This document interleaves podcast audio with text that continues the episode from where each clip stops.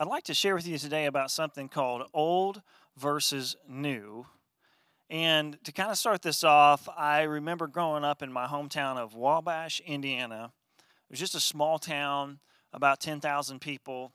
And there was something that I remember people used to do all the time. We had kind of on the other side of town where I lived a main strip, uh, a main drag of road. And people, especially younger people, love to take these old beater trucks. Now, I don't mean cool retro trucks, I mean like junk trucks that they somebody gave them, they bought for a couple hundred bucks, and they would put thousands of dollars into these trucks. I mean, it, it's hilarious when I think about it now. They'd have all these lights, these spinning wheels and boy, this truck could barely make it down the road, but they were cruising, and you know, the sound system was pumping. I mean, it was rattling so bad because there's so many loose parts on these trucks. But then the kind of the thing to do was to do that and then cruise the strip. Look, oh, there's somebody cruising the strip. They would just ride back and forth down this. It was probably only a mile if that strip, and they would do it all night. They just it was just something to do but I remember seeing that and thinking, man, that's silly. It's just such a, the truck's falling apart, but yet they're going to put thousands of dollars into trying to make this truck look like something that it's not. And it reminds me of a couple stories in the Bible, and I love these stories, and I love them because they're so symbolic for us. The first one is about Moses, and Moses is leading the people of Israel out of Egypt and they're in the desert and the people get thirsty and there's no water anywhere. So Moses is there and the people can begin to complain to him and they say, Why have you brought us out here? You just brought us out here to die. Oh my goodness. And they want to go back to Egypt. Oh, it's just so it's just so bad. All this stuff. Okay, we know how the Israelites would get. So Moses goes to God, and God gives him specific instructions to take the staff, the staff that Moses used to part the Red Sea and to touch the Nile with, take that staff, assemble the people, walk before the elders of Israel, go to this rock and strike the rock with the staff, and water would flow from the rock. And I love that story because it's so symbolic of Jesus that Jesus is our rock. He's often referred to as the rock, the cornerstone. And what did he say about himself? If you when you strike the shepherd, the sheep will be scattered. But Jesus was struck. And even beyond that, I look at the staff and Moses very much being the law and how how the law sort of led to this place to the rock. And once the law basically brought Jesus and, and brought Jesus so he could die for us. Jesus said that anyone who believes on him out of his what? Out of his spirit, his belly, rivers of living water would flow.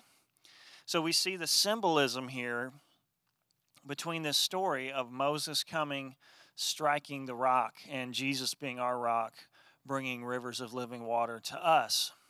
Fast forward several years later, after wandering in the desert for years, there's another time where they're in a place where there's no water, and the people begin to complain against Moses again.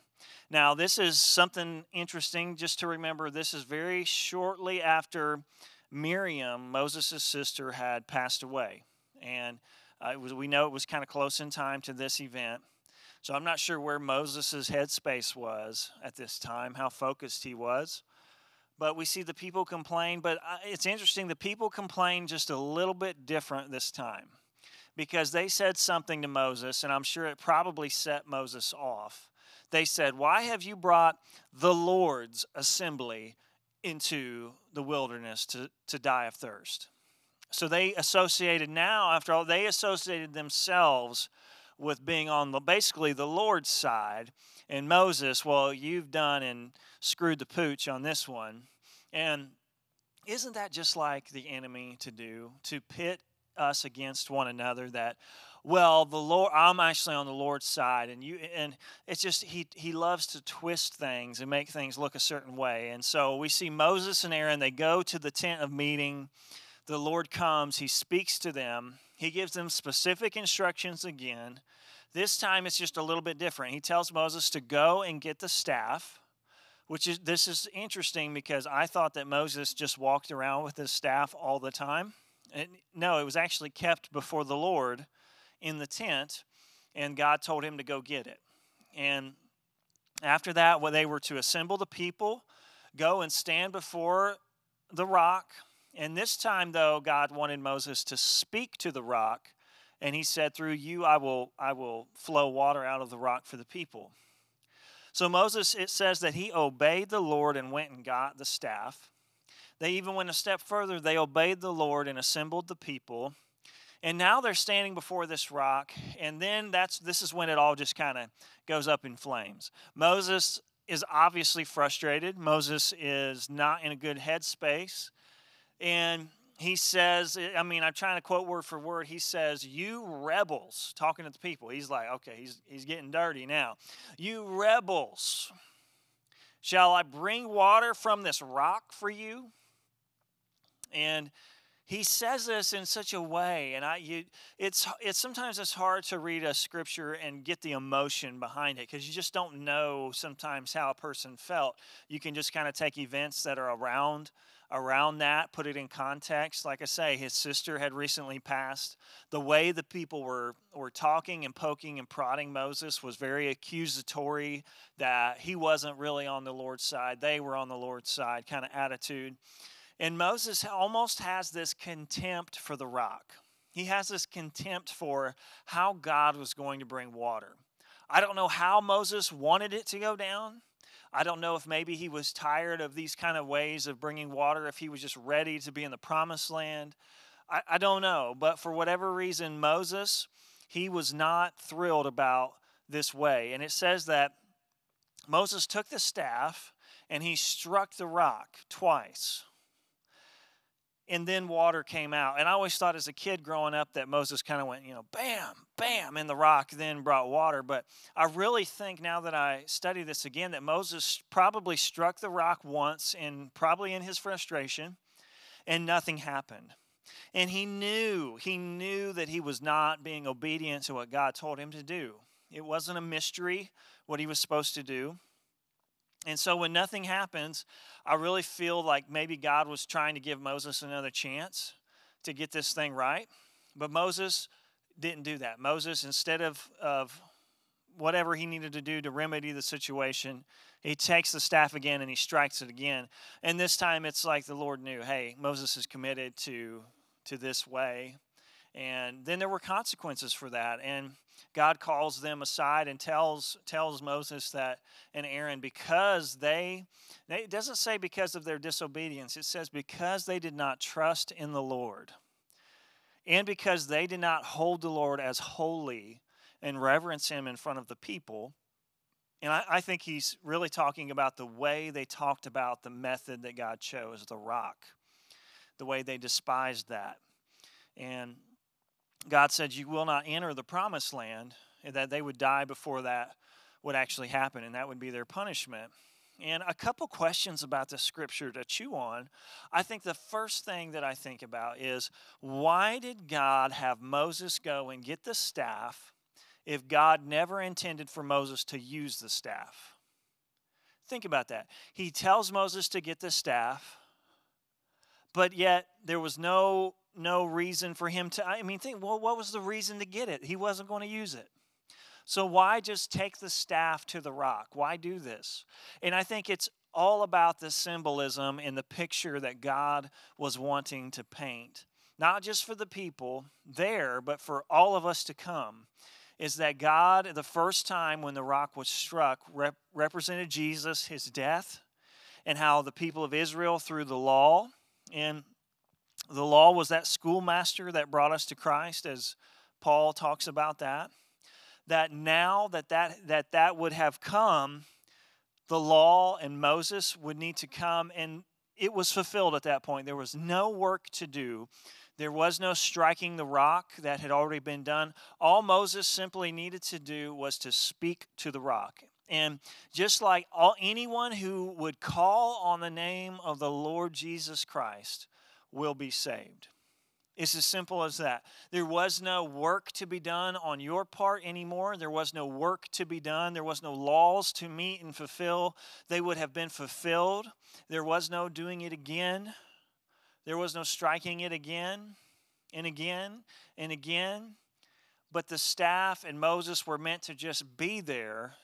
And I believe it was very symbolic of simply being a fulfillment being fulfilled and speaking where all of this was going to be supernaturally done. Your salvation is not by the works you do, it is by the grace of God, and that water would come. Those rivers would flow from the inside of us. And Moses, because they did not trust in the Lord, because they wanted to try to do this through their own way, they wanted to do it on their own just like some people, they don't want to trust in the Lord for their salvation. There's always some sort of thing they want to add to. Just like that old truck, they want to add these new parts to an old truck. That's not what God wants from us. He doesn't want us to take the old covenant and start mix, mixing it with this new covenant that Jesus came to, to set and what he came and he did bring about is that we are saved uh, by grace through faith. It's a gift of God, not of works, not by fulfilling any kind of laws, so that you cannot brag about how you have earned your salvation somehow.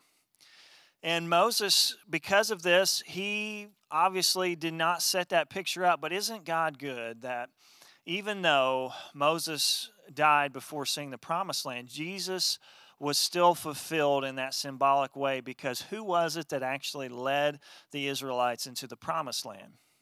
It was Joshua, whose name is uh, from, from Joshua's name, Yeshua, Jesus. So Jesus was, was literally named after Joshua.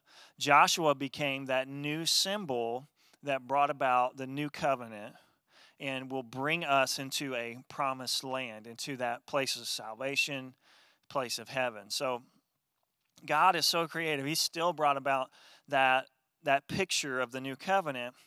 Uh, but so kind of what's our takeaway from from this? How can we gain something from it? And I think the takeaway for me was just we have to be careful when we are studying God's word that we don't mingle the old covenant with the new covenant. And a lot of people don't know this, but uh, we call our Bible the Old Testament and New Testament. And that word testament is actually not the most correct word to use for that because the, the Latin, you trace that back when we first started calling that the Testament, it was actually from the word covenant. And that's a better translation. And you can go and study all this and find it to be true. But it'd be better, honestly, if we called our Bible the Old Covenant and the New Covenant. And I think if we did, we would probably understand God's word a little bit better. And I see a lot of Christians when they're reading and studying God's word, they're taking the old covenant which which let's just look at the old covenant was very much what we could do and then God would do. If you do this, then I'll do that. And the new covenant isn't really like that. The new covenant is more, hey, you receive this gift like I say, not of works, you receive this, and I will change you from the inside out, where I don't need to write out a list of rules on a stone tablet for you to follow, and then I can bless you. No, these list of things that you should do are going to be written on your heart. My covenant will be sealed by my spirit living on the inside of you, speaking to you as you walk in Him. And you will fulfill the law not by all the works you do, but by having my son and his, his sacrifice covering you. And I see us looking at sometimes the Old Covenant. We're reading this, and we're not looking at it through the lens of the New Covenant. And we have to be careful. We need to study the Old Testament through the lens of the New Covenant because it's not God's will that we take the old and mingle it with the new. Just like Jesus said, that we should not try to take new wine and put it into old wineskins. And that's what we do sometimes. Let me and I'm just going to give you a quick example. This is just one example. And let me just before I say this cuz this is going to like set some people off, but I, I'm I'm not telling you not to do this or to do this. I'm just going to give you what we need to be careful of sometimes and how, how this is an example of Old Covenant and New Covenant. And the word tithing. So when we look at tithing in the Bible, that is very much an Old Testament covenant, and it was something God established in the law. Now, a lot of people like to argue that well, look, didn't Melchizedek, Abraham tithed of his income to Melchizedek before the law? Let me just tell you that's not correct. Abraham did not tithe his income to Melchizedek. Melchizedek.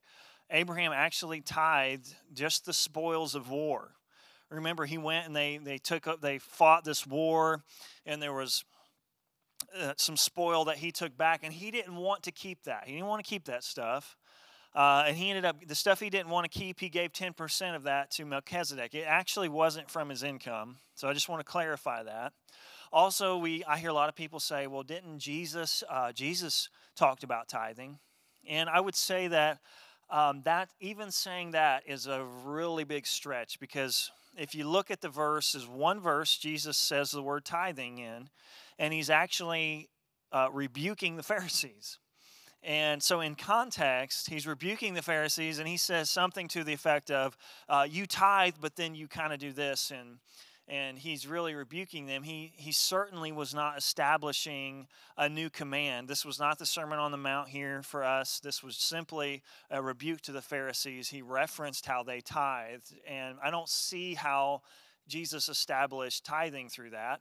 I think you're really stretching it to say that. And then I have to look at the evidence that's there in the New Testament where Paul, who set a lot of our church things into order, our, our church structure, things we should do, shouldn't do. Hey, for example, you shouldn't just get up and start screaming out in tongues. You got to be, you know, without an interpretation, um, some church etiquette. Paul never, not even once, taught us to tithe. He never mentions tithing.